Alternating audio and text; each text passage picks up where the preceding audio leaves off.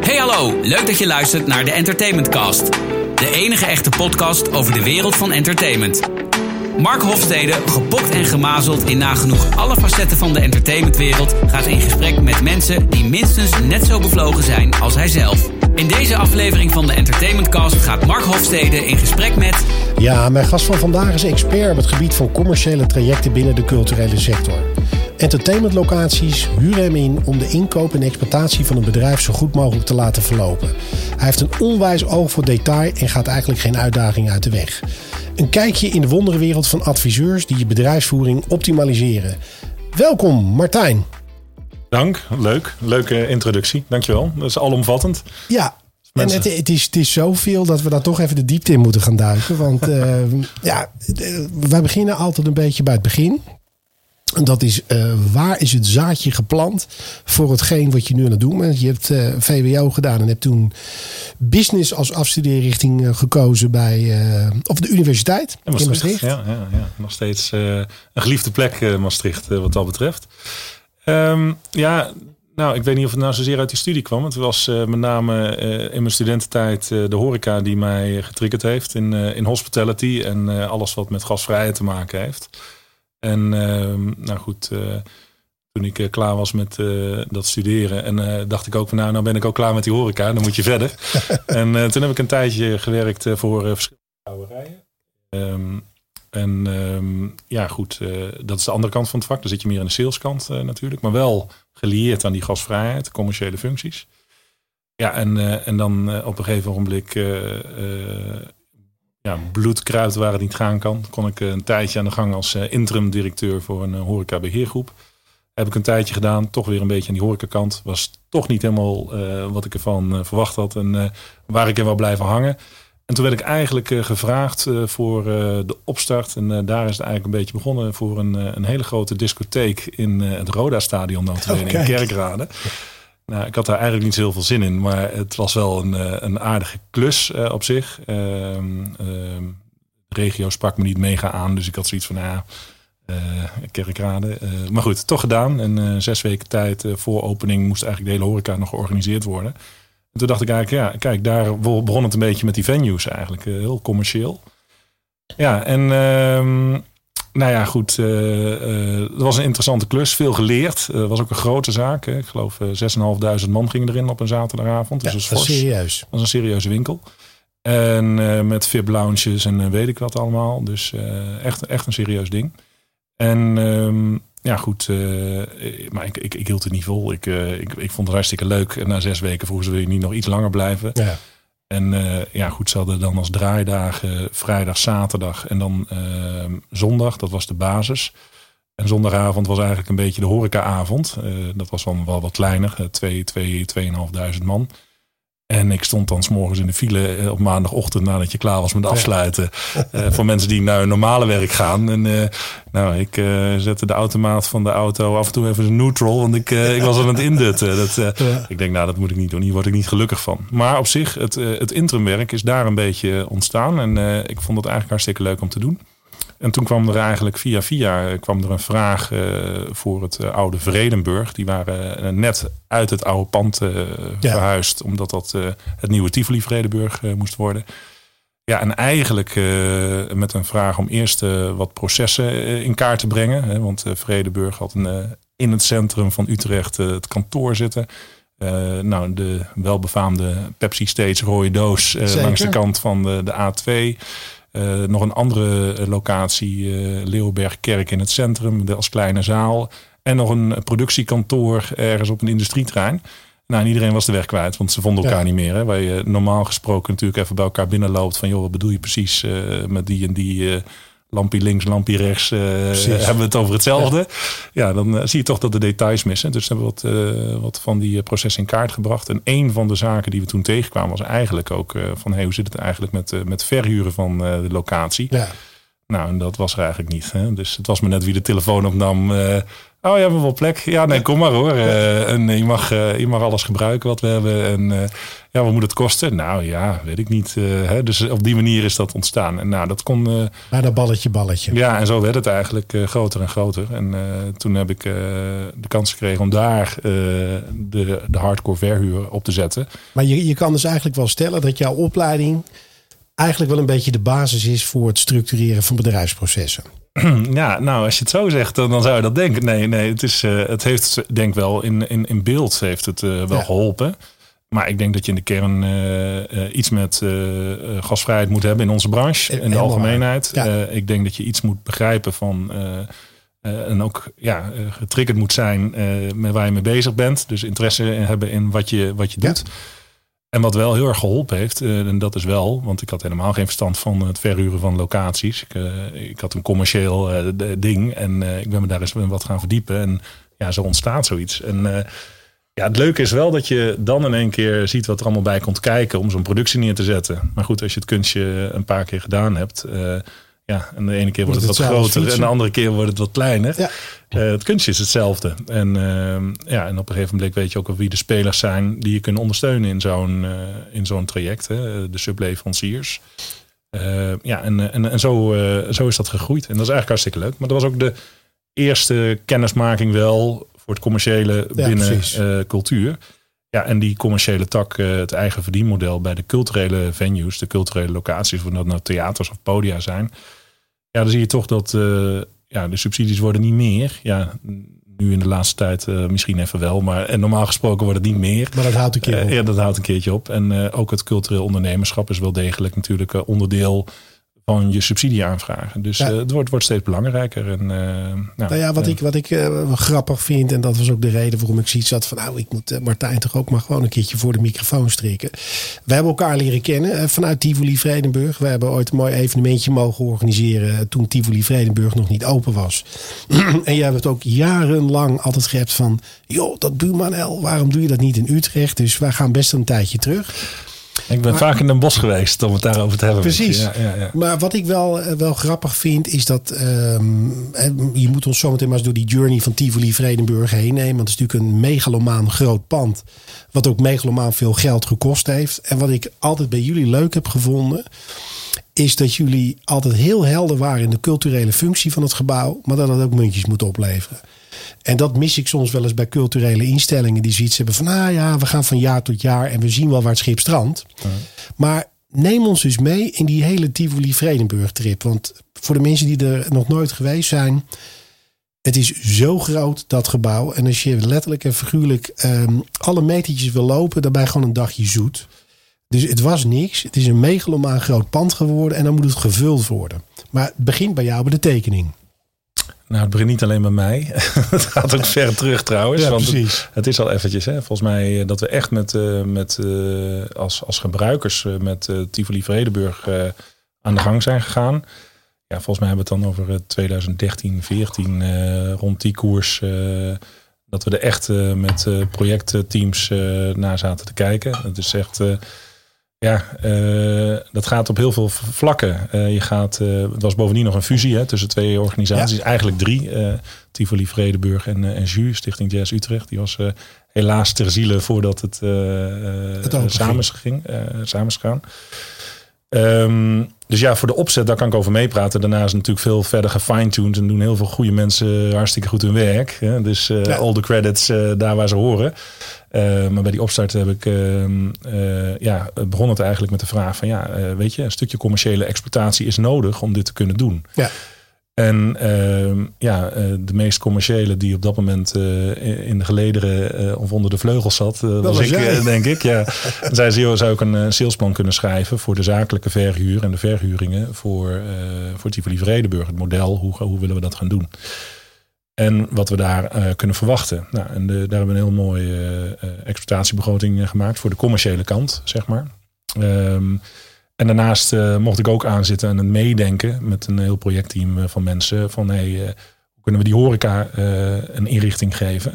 Bepaalde zaken zit je aan vast, daar heb je helemaal geen zeggenschap over. Hè, ja. Want we waren echt niet blij met alles. je hebt ook te maken met nou ja, architecten en die dachten van, nou, dit is een hele mooie plek voor een bar. Ja. dus succes daarmee. maak er maar iets van. dus die zeggenschap is altijd lastig in dit soort. en dan heb je ook het gebruikersdeel en dan de verhuurder die een pand laat bouwen. Dus dat is ook altijd een soort van een moeilijk dingetje. Maar uh, ja, goed, en dan, uh, dan maak je iets uh, en creëer je iets met elkaar uh, wat uiteindelijk werkt. Maar ook dat heeft een lange adem nodig. Ja. Je bent er niet van de een op de andere dag. En, nou ja, en, en, zeker niet, weet je. Het is natuurlijk een, een, een pand wat een, um, een enorme historie heeft. Hè? Dus dat zijn ook mensen die een bepaald verwachtingspatroon hebben. Maar het is natuurlijk ook gewoon door de samenvoeging van die twee zalen zo bizar groot geworden. Ja, waar iedereen in het begin ook wel een beetje huiverig was voor die blend. Hè, van twee hele verschillende DNA's, denk ik. Uh, van het klassieke en uh, uh, DNA en wereldmuziek, waar toch Vredeburg meer in zat. En dan de commerciële verhuur die ze wel deden. ja, en, en dan Tivoli, wat gewoon pop en rock and roll is, wat dat betreft. Hè, waarbij het ene, het klassieke publiek, een andere verwachtingspatroon heeft. als je naar een locatie gaat dan een pop en rock and roll publiek. Hè. Dat was al het verschil tussen het oude Vredeburg als je daar binnenkwam of uh, Tivoli aan de Oude Gracht. ja, dat, dat ademt een ander sfeertje uit. Totaal anders. En die blend dat heeft natuurlijk super interessant wel gemaakt. Hè. Dat gebouw is wel ingewikkeld wat dat betreft. Van hoe ga je die met name voor, ik denk voor Tivoli was het een grotere overgang dan voor Vredeburg, denk ja, ik. dat denk ik ook. Um, en er zitten ook echt wel dingen in die uiteindelijk nu heel goed werken. En nogmaals, dat komt door het werk van iedereen op met zijn eigen uh, ja, point of view en zijn eigen know-how op zijn of haar vakgebied. Zeker.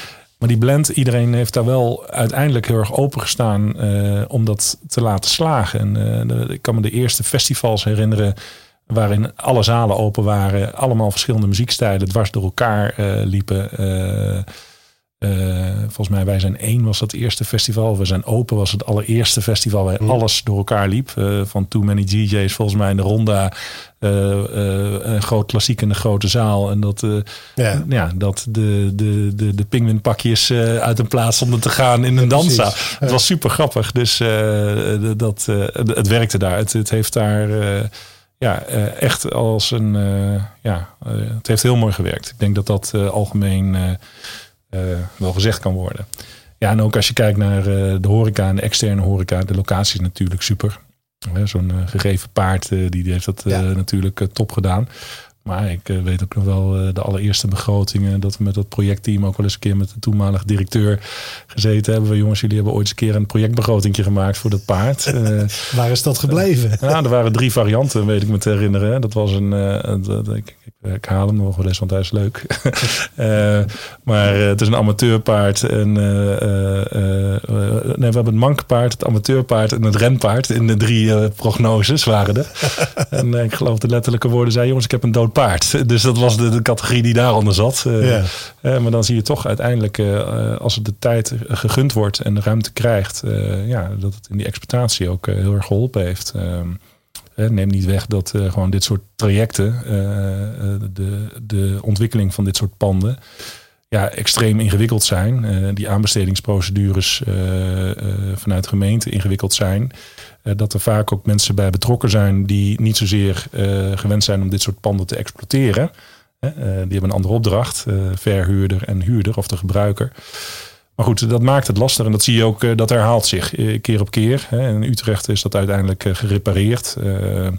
naar onderzoekscommissies en weet ik veel wat, wat er toen allemaal gespeeld heeft. veel gebeurd wat dat betreft. Uh, maar uiteindelijk heeft het een hele grote meerwaarde, zo'n stad. Hè? Uh, of ook voor de stad, uh, als je ziet het aantal bezoekers, gezien. economisch ja. gezien. Dus, en in Utrecht is het heel goed geslaagd. Hè? Maar goed, in Den Haag zijn ze nu ook eenzelfde soort exercitie aan het doen. Ja. Ik vind het heel spannend. Ik kijk langs de zijlijn en ik denk, goh, er wordt toch weinig tussen gemeentes ehm, gecommuniceerd. Hè? De opdrachtgevers feitelijk. Ja weinig met elkaar meegekeken van goh, waar zijn jullie nou tegenaan gelopen? En, uh... Nou ja, dat, dat, dat, dat, is, dat is een hele grappige. Uh, daar komen we zeker later nog een keer op terug. Kijk, wat ik fascinerend vind, is uh, de, de, de, complexiteit van het pand en de multi-inzetbaarheid. Je kan tegelijkertijd een klassiek concert hebben en 150 meter verderop heb je bij wijze van spreken gewoon een, een, een, een dance act die daar staat te knallen. Dat is natuurlijk toch gewoon het feit dat die ruimtes multifunctioneel zijn, daar zijn er niet heel veel van in Nederland. Uh, niet op die manier, denk ik. Nee. ik denk wel dat dat. Uh, nou, dat er. Nee, er zijn er niet heel veel. Ik denk wel dat er meer mogelijkheden zijn. Alleen dan gaat het ook vaak om van waar zit het oorspronkelijke DNA. Ja. En, uh, de, de spin-off die Utrecht heeft gehad, wat dat betreft, hè, ehm, is dat ze natuurlijk Tivoli en Vredeburg samen hebben gevoegd met twee eigen ja, uh, hoe noem je dat? Uh, bubbels. Ja, klopt. eigen cultuurtjes. eigen cultuurtjes. Uh, waardoor je in één keer, ook in het crossover segment, heel, heel, makkelijk marketing kan voeren. of makkelijk, het is nog steeds lastig. Maar waarbij je ook nieuwe dingen kan gaan ontwerpen en nieuwe dingen gaan, kan gaan doen. Maar jij laat het nu heel makkelijk klinken. Ja, het is, het is helemaal niet makkelijk. Echt niet. Nee, om, er is knijterhard gewerkt. Ja, nee, maar om dat te duiden. Kijk, wij kennen elkaar wat langer dan vandaag. Jij bent gewoon een rete commercieel ingestelde gast die gewoon doelen stelt en die wil die doelen ook halen. Maar je werkt in een cultuuromgeving waar dat, dat commercieel denken toch een stuk minder aanwezig is.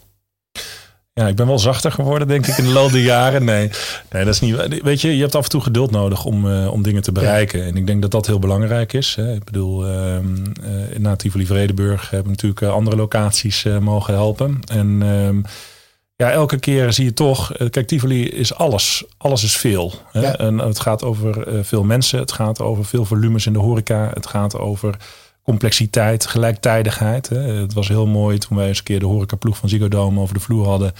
Uh, de horeca managers. Ja.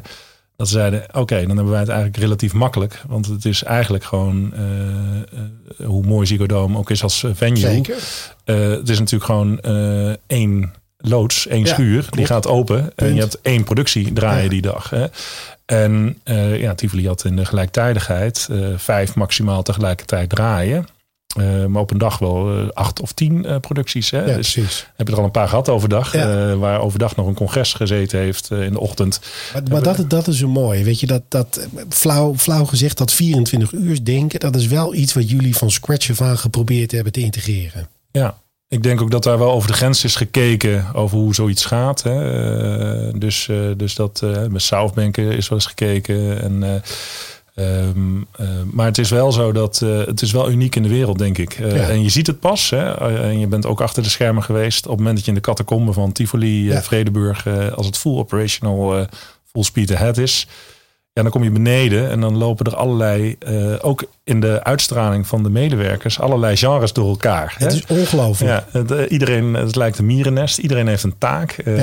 Er gebeurt van alles gelijktijdig. Of het nou van de loading decks is die onder de grond zitten tot... Nou, ik, ik, moet je zeggen, ik vind het fascinerend. Ik heb een hoop echt serieus grote producties mogen doen. Maar ik vind dat pand, de logistiek, vind ik echt bijzonder. Ja, hoewel verticale logistiek natuurlijk nooit prettig is. Uh, je hebt liever logistiek horizontaal. Ja, laten we dat vooropstellen. Want als je afhankelijk wordt van heffers en hijsers, dan, ja. dan is het toch vervelender. maar het, ja, dat, blijft, dat blijft uniek. En het is wel zo, hè, nogmaals. en daar ben ik wel erg getriggerd. want dan is een beetje de bal ook rond. Maar ehm, het heeft me heel erg geïnspireerd, denk ik, dat pand. En nog steeds, weet je, als ik door Utrecht rij of nou, de laatste tijd niet heel veel binnen geweest daar. Maar uh, met alle leuke opdrachtgevers die ik ook nu heb, hè, begrijp me ja. verkeerd. Uh, andere issues, maar toch in de kern heeft elke organisatie, venues, de, de, de, theaters, de podia, hebben eigenlijk min of meer allemaal dezelfde problematieken. De ene in iets grotere vorm, de andere in iets kleinere ja. vorm. En af en toe, zeker in het begin, na Tivoli, had ik heel erg van ja, maar wij deden dit. Uh, nee, we zijn ja. niet meer wij. Maar het is, het is wel uh, uh, ja, heel kenmerkend van joh, hoe uniek die locatie is. En ja, waar kleinere is... organisaties af en toe nog meer op de weg zien voor mijn, ook... mijn ziens hele kleine issues. Ja. Je denkt, maar het, is ook, het is ook kenmerkend voor wie jij bent en wat je doet. Dat je het als een persoonlijk iets voelt en aanpakt. Hè, want wat, wat ik dan, dat is wel een grappig om als een voorbeeldje te nemen. Dan, um, dan zit je in die laatste fase. Dan worden de barretjes die zijn getekend en die worden gebracht. En dan ben je een jaar voordat je open gaat. En dan moet je met brouwers rond de tafel. En de gasten die de koffiebonen leveren. Dat is volgens mij het ding waarvan je denkt van... Hè, eindelijk wordt het eens een keer uh, tastbaar. soms duren die tendertrajecten gewoon heel lang. Ja. Ik bedoel, ene, soms ben je aanbestedingsplichtig. Hè? Dat is natuurlijk Ja. ook nog vaak eh, bij gesubsidieerde instellingen. Eh, soms is dat ook niet, hè? omdat de subsidie eh, wel onderdeel uitmaakt van de exploitatie, maar niet de hoofdbron van de inkomsten is. Ja. Maar ehm, ja, die trajecten duren lang. Hè? Eerst voordat je in kaart hebt kunnen brengen. En of het nou gaat over nou, een geluid bijvoorbeeld. Hè? PA's in verschillende zalen.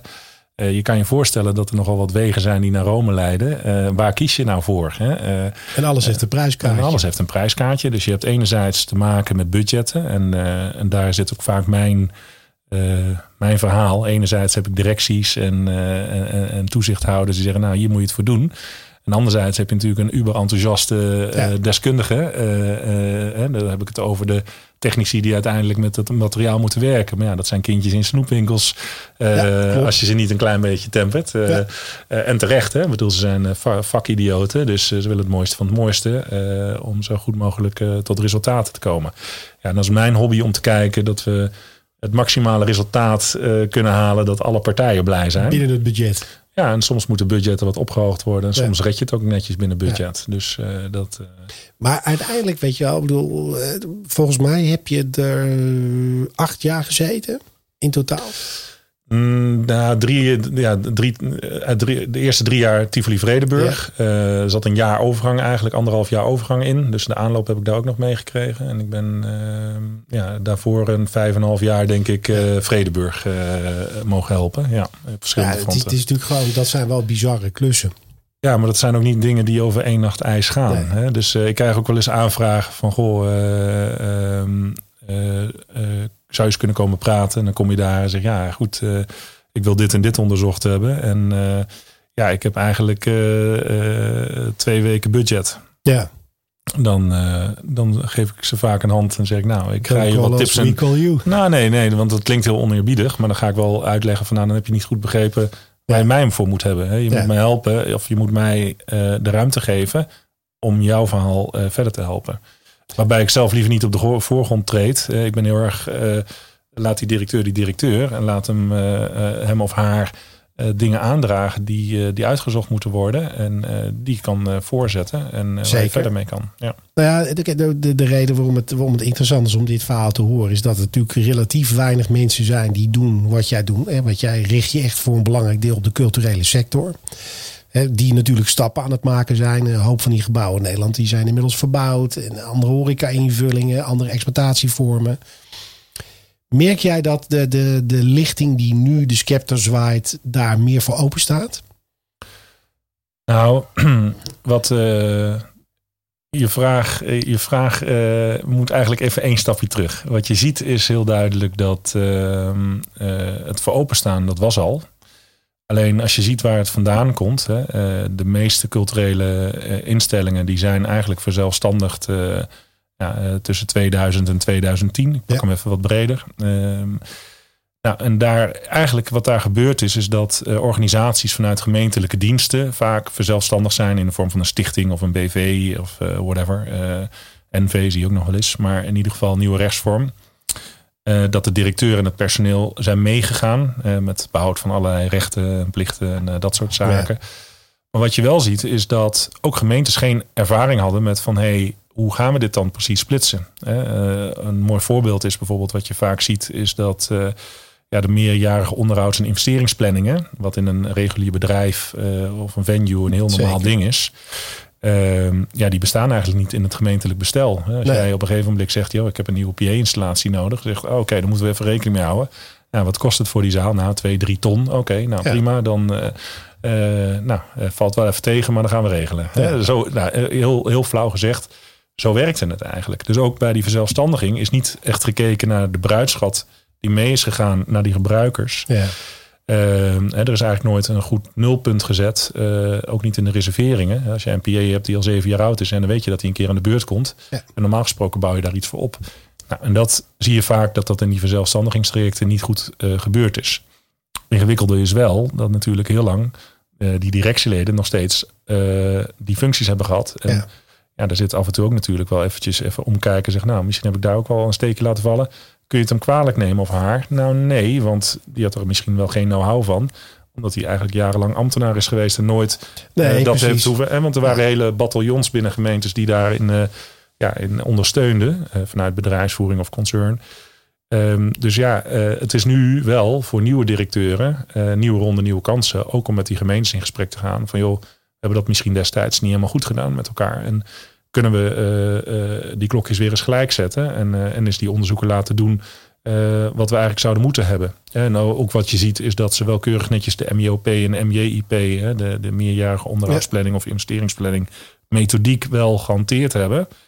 Alleen dan vervolgens niet de ruimte hebben gehad om daar ook voor te reserveren. Ja. Nou, dus dan weet je dan prima waar je, dan weet je prima waar je aan toe bent. Maar ja, die PA-installatie is er niet mee betaald. Hè? Nee, Dus de, de grap was, ik Ja. kwam vorig jaar en volgens mij was het het theater in Velzen. Die hebben een crowdfunding actie gedaan om daar gewoon echt een dikke beamer in de zaal te kunnen hangen. ja, En dat vond ik eigenlijk best wel verfrissend om gewoon ook de bezoekers te vragen van joh, wij kunnen het comfort verhogen, doe je mee? En dat is gewoon gelukt.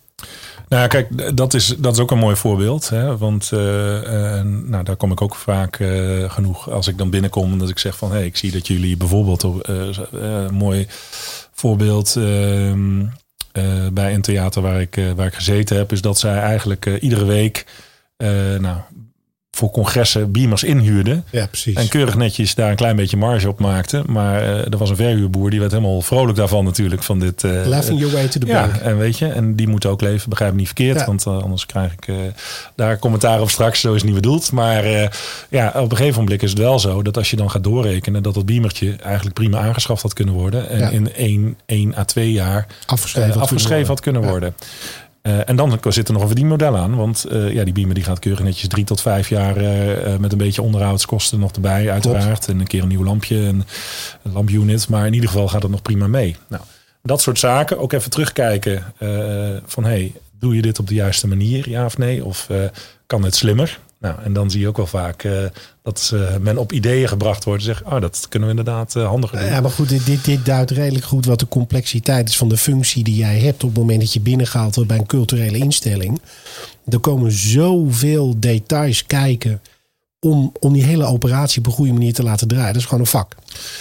Ja, en het, het grappige is, jij zei in het begin van, eh, van hey, ik, ik, denk- ik denk waar ik anders ben misschien dan anderen is, A, ik bijt me erin vast. Hè. Ik wil ook zien dat het, het is niet alleen het aanbestedingstrajectje, ik wil ook dat de implementatie goed gaat.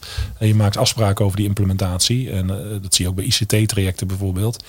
Ja, het moet loppen uiteindelijk. Hè. Je hebt een bepaald doel voor ogen met elkaar. Eh, nou, dan kun je alles heel mooi in contracten zetten. En het zou heel zonde zijn als iedereen aan het einde zegt van... Nou, jammer, het is niet gelukt. We zijn wel een bak geld kwijt. En, eh, en daar zit ik wel echt, eh, probeer ik te blijven monitoren. Ook bij de managers die dan in de implementatietrajecten zitten. Van jongens, loopt het ook? En, en gaat het ook de kant op waar het eh, heen zou moeten gaan? Ja. Of moeten we af en toe ook bij die leverancier even die, die duimschroef aandraaien en even streng toespreken? Nou, en dat, daar, daar zit ik wel wat meer aan tafel in die zin. En dat, dat, dat maakt denk ik mij anders dan anderen in dit vakgebied.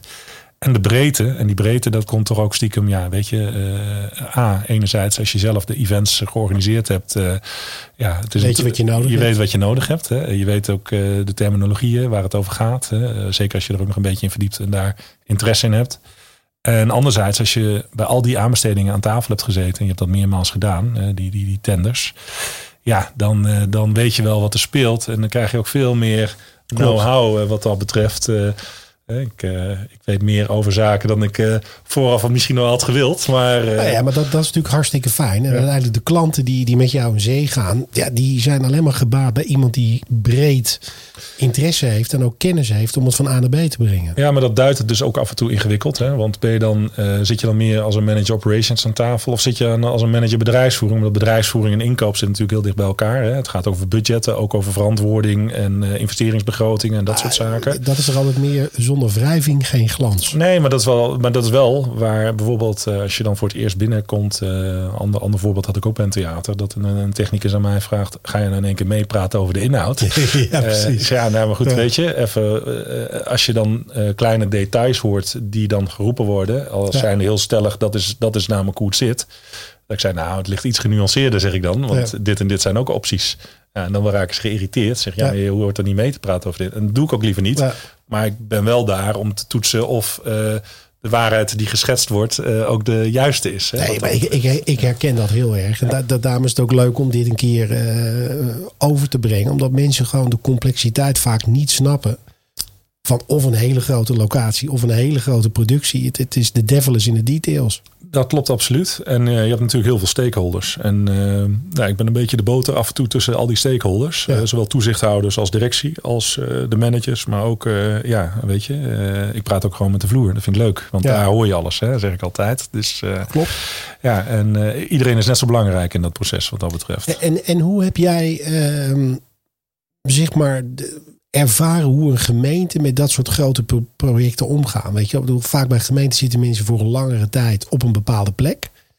Merk jij dit die met je meegroeien? Of, of merk je dat er op een gegeven moment gewoon een afstand komt, omdat jij gewoon dag, dagelijks daarmee bezig bent en zij eh, op, op ja, vastgestelde momenten toetsen?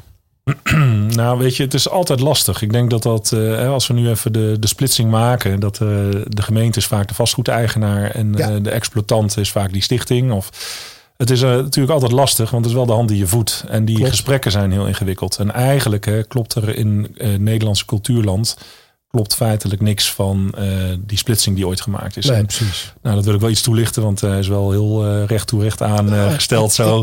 Ik, ik, ik, volg hem heel erg. Ja, ja nee, maar wat er gebeurt is, kijk, die culturele instellingen zijn eigenlijk maar hele kleine bedrijven. En die zitten in paleizen van huizen. Ja.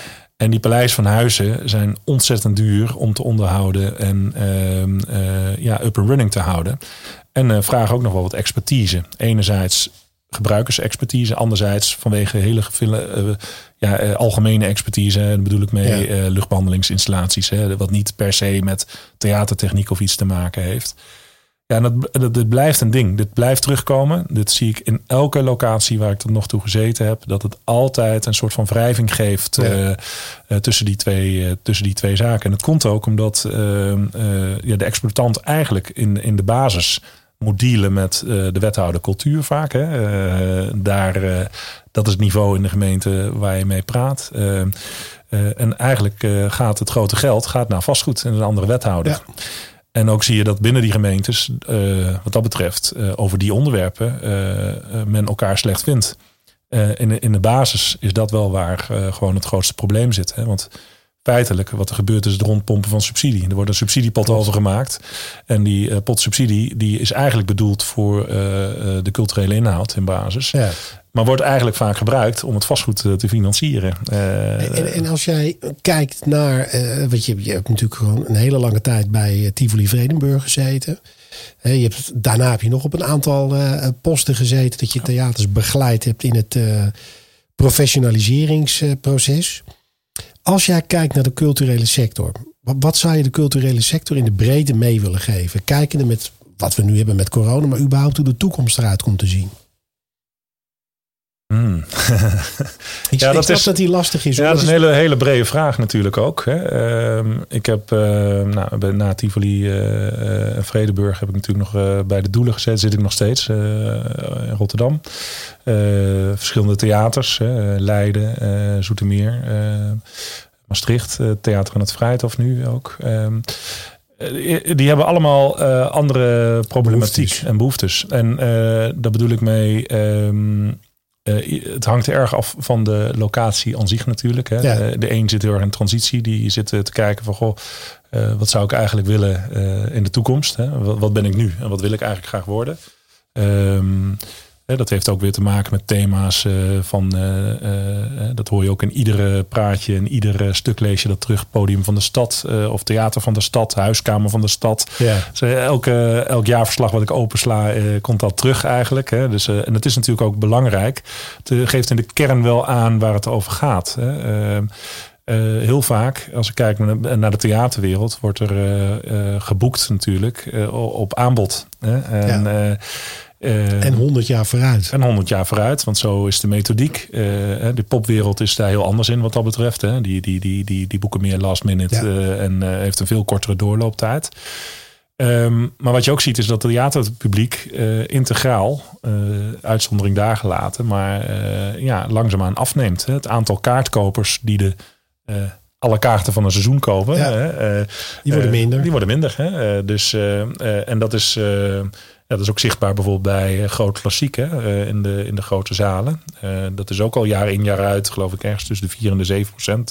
ja. Ik ben me er niet op vast, maar dat het afneemt op jaarbasis. En, en, dat gaat alleen maar erger worden. En dat wordt super spannend. En ik denk ook dat, ehm, ehm, dat er behoefte is dat men te lang met zichzelf bezig is geweest wat dat betreft. Uh, niet bewust hè, maar onbewust. Uh, gewoon van ja, maar dit is wat wij doen. En die vernieuwingen, dat zie je nu heel erg komen. Ik denk dat er heel veel nieuwe directies uh, opstaan, links en rechts. Dat heeft te maken dat ten tijde van die verzelfstandigingen... Ja, toenmalige directies ergens in de 50 waren. Nou, die zijn nu richting uh, pensioengerechtigde leeftijd. Ja, en dit klopt, dat is ook best wel grappig. Weet je. Ik heb natuurlijk aardig wat theaterbaasjes gesproken de, de, afgelopen jaren. En wat jij zegt klopt, dat kan ik bevestigen. Weet je, dat is echt wel een veranderingsproces gaande. In deze serie zit ook Rob van Wijk, wat gewoon een, ja, een onwijs toffe vent is die eigenlijk maar één ding wil. Dat is de mensen bieden waar ze behoefte aan hebben. in plaats van ik heb, ik heb een leuk lijstje, die wil ik zelf graag zien. Ja. Die is zich heel erg bewust van voor wie programmeer ik. Ja, maar dat is de hoofdvraag. En je ziet ook vaak dat er uh, ja, uh, programmeurs in theaters zitten die dat ook al 25 of 30 jaar doen. Goed zijn in een vak, begrijp me niet verkeerd. Uh, sommige, ze zijn allemaal heel gedreven, laat ik dat voorop stellen. Want daar zit het niet in. Maar af en toe, uh, ik, ik, noem af en toe programmeurs wel eens accountmanagers uh, in, in een bedrijf. Dat zijn het dus ook. Ja. Alleen de vraag is, wie is de klant? Is dat dan dat impresariaat waar jij uh, jaar in jaar uit zaken mee doet? Ja. of is dat eigenlijk de achterban die de kaartjes moet kopen? En nou goed, dat is... Maar als we, als we daar nog eens naar kijken, vind, ja. vind ik een leuke dit. Kijk, er is één ding wat mij al jarenlang irriteert. Echt tot mijn kruin. Is, we hebben eigenlijk allemaal dezelfde doelstelling. We willen volle bakken hebben en uh, je klanten bedienen. Maar ieder theater heeft zijn eigen ticketing systeem. Uh, die data kun je niks mee doen. Je kan ook niet lezen, komen ze echt uit de stad of is het provincie, breed, noem het maar op.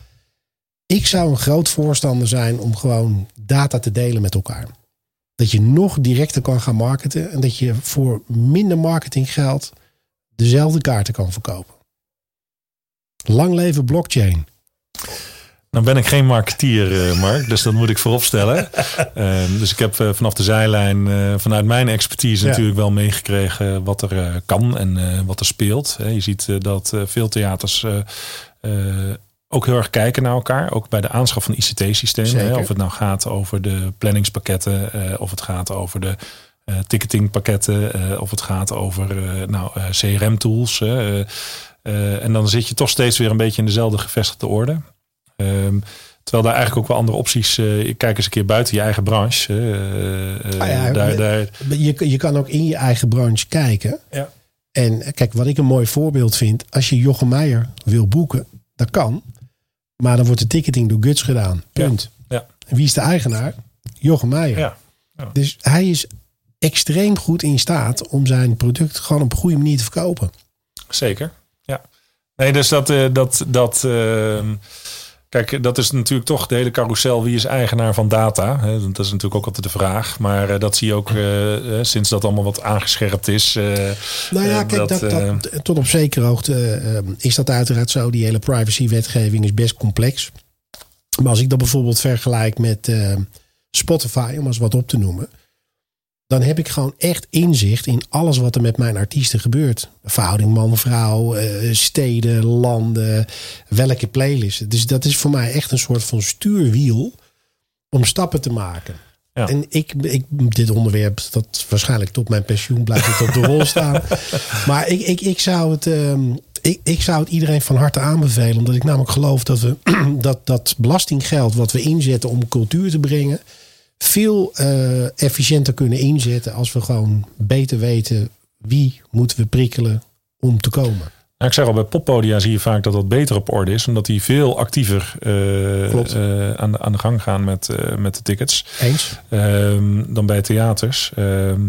Ehm, wat wel uh, niet, of wat niet helpt, is dat bij die theaters natuurlijk al een soort van verschraling is geweest uh, in veel theaters. Uh, waar heel erg op die overheid is gesneden. Klopt. dus dat je ziet dat er in veel gevallen bij theaters een anderhalve een man zit, een vrouw die uh, zich bezighoudt met het verkopen van tickets. Uh, ja.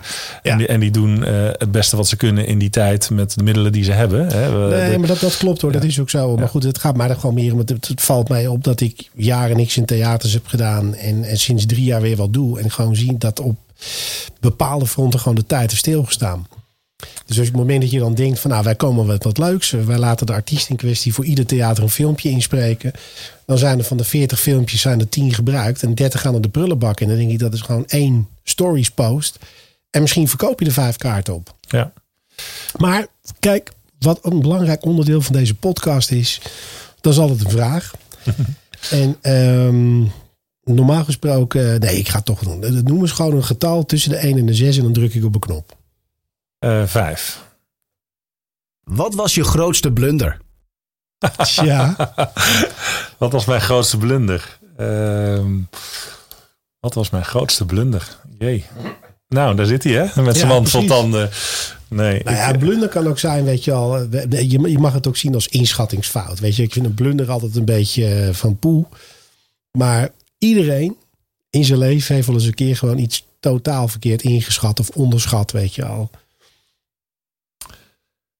Ja, ik, ik zit echt hard te denken. Dat, dat, dat ik er echt naast zat, zeg maar. Nou ja, je kan bijvoorbeeld ook uh, denken aan... Uh, je moet met de bierbrouwer onderhandelen en je hebt gewoon duizend hectoliter gezeten naast uh, het quotum wat je denkt. Uh, ja, dat is in de praktijk wel eens gebeurd, maar ja. dat is wel de goede kant op gevallen uiteindelijk. Dus dat is, uh, je moet op een gegeven moment inschattingen maken in dat soort ja, inkooptrajecten. Dat je denkt van nou ja, wat gaat het doen? Hè? En dan zit je daar met zo'n team. Denk nou, wat denken we jongens? Dan ga je ergens inzetten en dan blijkt het uiteindelijk blijkt het tot meer geworden te zijn. dat, dat gebeurt wel eens, maar dat is vaak, zijn dat de leuke gesprekken. Um, nee, ik denk wel dat ik, uh, dat ik heb geleerd van een aantal inkooptrajecten. Eh, dat we bijvoorbeeld de tender op een bepaalde manier hebben ingezet.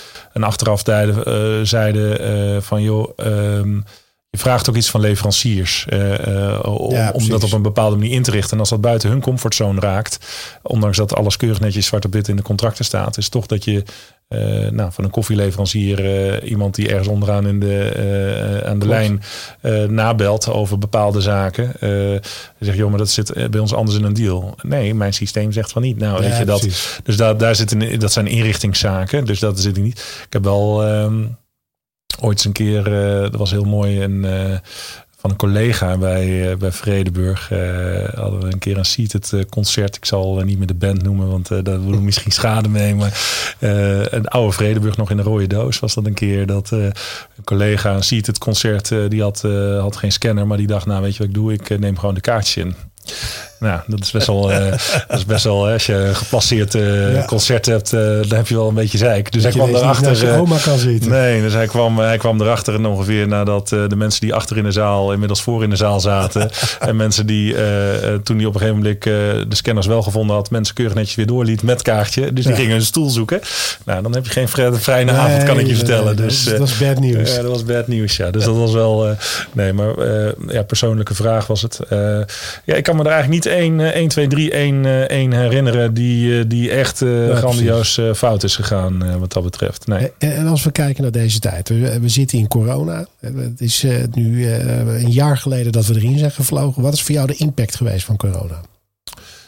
Nou, ik moet eerlijk zeggen, ik um, persoonlijk ben mega druk geweest. Ik denk ook dat je in onze branche ziet dat de mensen, uh, uh, sommige die... Uh, trajecten blijven doorlopen. sommige trajecten blijven doorlopen. Maar in de algemeenheid denk ik dat, ook voor zelfstandigen, dat sommigen zich helemaal de pleuris hebben gewerkt. En die zitten dan met name bijvoorbeeld in een stukje HR. Of die ja. zitten in ondersteuning in het programma en marketing of ticketingbranche. Die, die zijn allemaal gigadruk geweest.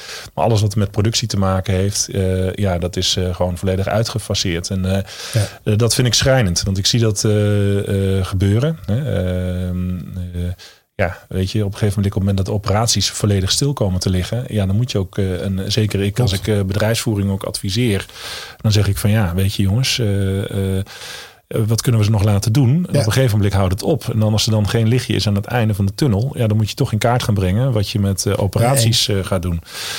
En um, um, Ja, ik denk dat, uh, kijk, de discussies rondom het hele het ZZP-verhaal was natuurlijk al. Hè. Je ziet ook dat er een best wel een aantal uh, mensen die als producent voor nou, companies hebben gewerkt, denken in één keer het licht te zien. Nou, dat kan ik ook zelfstandig en dan kan ik mezelf verhuren. Ja, dat zelfstandig zijn iets meer met zich meebrengt. En dat wil niet zeggen dat als ze nog in dienst waren geweest, dat ze dan hun baan nog hadden gehad. Maar dat is wel een ander soort vangnet gehad natuurlijk. Hè. Dus ja, dit is wel iets wat, wat natuurlijk gewoon pijnlijk is en pijnlijk inzichtelijk wordt. Hè. Er zijn ook heel veel schijn zelfstandigen, zeg ik dan. die eigenlijk niet zelfstandig zijn. Of ook niet actief op zoek gaan naar klussen en dat soort zaken. Ja, op het moment dat ze er niet meer zijn. Hè? Ja, precies. dat is natuurlijk het gevaar. Um, uh, maar goed, dat zie je met name in die productie heel erg terugkomen. Ik maak me ernstig zorgen over uh, uh, techniek, hospitality, alles wat daarbij komt kijken om een productie operationeel te draaien. ja, wat er nog is blijven plakken, die straks weer vrolijk aan de bak willen. Hè? En het gaat deels voor produceren, maar ook voor uh, produceren, plannen, maar ook echt die, op die vloer, uh, handje, voetjes in de klei. Uh, Bizar. Ik hoor, ik hoor echt verhalen van, eh, van technische ZZP'ers die, die inmiddels nadat ze twee maanden thuis hebben gezeten als ZZP'er nu voor Coolblue ja. zonnepaneeltjes in elkaar aan het schroeven zijn op, en op, op daken aan het plaatsen zijn. En die dat eigenlijk wel relaxed vinden. En dat ze meer verdienen dan dat ze verdienden. Uh, en vooral meer vrije tijd. Hè? En meer vrije tijd. Hè? Zo vaak, uh, ja, weet je, iedereen wordt ouder. Dus uh, dat. nou ja, ik, ik, weet je, ik denk ook dat. ik heb een tijdje geleden een podcast gehad met Martin Verdonk. Die eigenlijk ook een beetje vertelt wat hem is overkomen. Van gevierd percussionist, de hele wereld overgegaan tot in de Jumbo in een presentatiesteentje staan. Weet je, die heeft echt de koeber de horens gevat en, en getracht gewoon zijn boterham te kunnen verdienen. Maar die kaalslag in, in experts, ja, die gaat gigantisch zijn. Ook op hospitality vlak trouwens. Hè? Want je ziet dat uh, nou, veel venues, uh, locaties die al eigen mensen hadden. Uh, op dat, ja, die, die hebben nou, pak een beet 12, 13 maanden thuis gezeten bijna. wel wat productietjes gehad, maar minimaal eigenlijk. Ja, daar, daar, daar, daar is afscheid genomen van mensen bij veel locaties. dat geldt ook voor toeleveranciers van locaties. Hè, die het misschien niet zelf onder de vleugels hadden, maar het hebben geoutsourced. Hè? de, de grote... De grote mensenhandelaren noem ik ze altijd, maar uh, oneerbiedig. Maar ja, klopt. Uh, ja dat, daar, daar, daar, zijn, daar, die, die, die, die ben je kwijt. En de vraag is, wat komt daarvan terug? Hè? Ik denk dat een deel zich herstelt. maar als iedereen tegelijkertijd open gaat straks, ja, dan moet je dat zien als een soort van elektriciteitsnet wat op zwart is geweest. Hè? de centrale heeft plat gelegen en iedereen heeft behoefte aan, aan, aan power op het moment dat de boel weer aangaat. Nou, ik denk dat daar nog wel een probleem ontstaat. En dat begrijp ik ook echt wel van, van die die toeleveranciers uh, die gespecialiseerd zijn in personeel. Hè, waarvan, uh, ja, laatst uh, hoorde ik een, een, podcast met een directeur van, een, van een groot horeca-uitzendbureau. Ja, die zei, ik heb, er, ik heb eigenlijk wel plek voor 5000 man. Ik heb er 50. Hè? Dus om even de omvang aan te geven van het probleem wat hij straks verwacht te gaan hebben vanaf september. Ik zie bij, bij cateraars ook gewoon een enorme kaalslag. Ja, ja, cateraars aan zich sowieso. Hè. Ik bedoel, uh, dat is maar de vraag wat daarvan overeind blijft. Hè. Als je dan even het hupje maakt naar, naar horeca en hospitality in de algemeenheid. Kijk, wat ik denk, en dat is mijn persoonlijke visie, hè, maar wat ik denk dat te weinig gebeurd is, is dat uh, uh, ja, regering, hoe zwaar de job ook is in deze tijd, want ik, het, is, het is geen kattenpis. Ehm, maar dat er te weinig, uh, weet je, we zitten nu 13 maanden in deze ellende. Uh, kijk, dat je de eerste drie maanden schakelt op basis van onderbuikgevoel en uh, crisismanagement, snap ik. Maar op een gegeven moment moet je toch met verschillende taskforces aan de gang. Om te kijken van joh, wat als dit het nieuwe normaal is en hoe krijgen we dit dan weer aan de gang? Ja. Met, met pieken en dalen. Nou, en ik, ik, ik heb het, ik roep het tegen iedereen, maar ik denk dat Waar het heel erg misgaat, is dat men heel specifiek branches kiest. Uh, waar zij, uh, ja, die een soort van aanwijzen als Zwarte Piet. Die moet dicht en die mag open. En ik zou nooit op die stoel willen zitten. Want ga jij maar eens aantonen dat het inderdaad dat het aan onze horecavrienden ligt. Dat het zo hard gaat. Ah, ja, kijk naar de theaters. Nou, hetzelfde verhaal. Hè. Dus, nul dus besmettingen. Nul besmettingen. Uh, zware triages, hè, ook bij de horeca. Ja, en nou goed, er is al veel over gezegd. Iedereen roept erover. Maar als je dan een Vondelpark vol ziet zitten of een stadspark, weet ik veel waar ja, dan denk die je toch... gezegd door de gemeentes gecontroleerd moeten worden. Wat natuurlijk nooit lukt, want dan heb je nooit voldoende handhaving voor. Die, die zijn ook onderhand overspannen, denk ik, van het handhaven. Dus wat er eigenlijk had moeten gebeuren. Er is heel veel bekend over iedere locatie die publiek eh, vergund wordt. En of het Ja. nou een winkel is, of het is een, een horecagelegenheid, of het is een venue. Eh, je weet wat de vierkante meters zijn. Je weet het aantal kubieke meters. eh, eh, dat is allemaal bekend. Nou, daar zou je nog wat zaken aan kunnen toevoegen. eh, als zijnde van, goh, wat hangt er nou van luchtbehandelingsinstallatie eh, in zo'n zaal? En hoeveel kub per uur wordt er er ververst worden. Eh, en is het een doorlooplocatie, een doorstroomlocatie of gaat men zitten? Nou, Ja. dat, dat zijn volgens mij eh, eh, basisprincipes. de basisprincipes.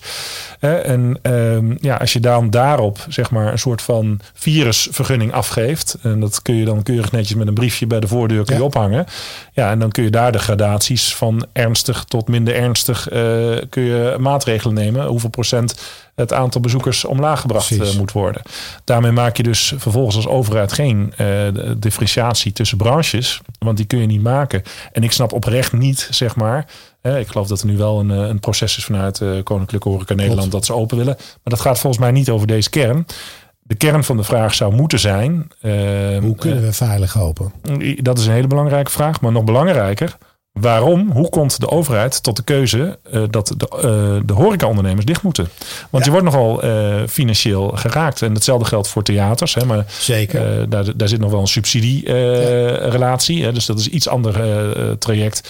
Maar een Ziggo of een andere commerciële venue. Hè, of nou een Ahoy of een Ziggo. Nou, Nou ja, je, je ziet wat daar gebeurt. Daar zijn natuurlijk gewoon ongelooflijk veel mensen ontslagen. Omdat ja, dat gaat gewoon niet. nee. Er Nou. is geen perspectief. Maar uiteindelijk weet je al, eh, wat ik een beetje tussen de regels doorproef als ik de mensen spreek die daar wat over te melden hebben. Die zijn gewoon zoekende. Die weten het niet. Nee, maar dat is dus wel bijzonder. Want ik denk van, we hebben een TNO hier. We hebben een heel OMT. Laten die dan ook daarin meekijken. En als het Ja. het OMT niet moet zijn, laat er dan iemand van het RIVM zijn die aanhaakt naast TNO en naast de verschillende branches waar het Ja. over gaat. Eh, eh, eh, zoek daar afgevaardiging vanuit de verenigingen, de brancheverenigingen die aanhaken bij zo'n soort overleg. Van jongens, we gaan alles certificeren. Het wordt een, een viruscertificatie voor je locatie.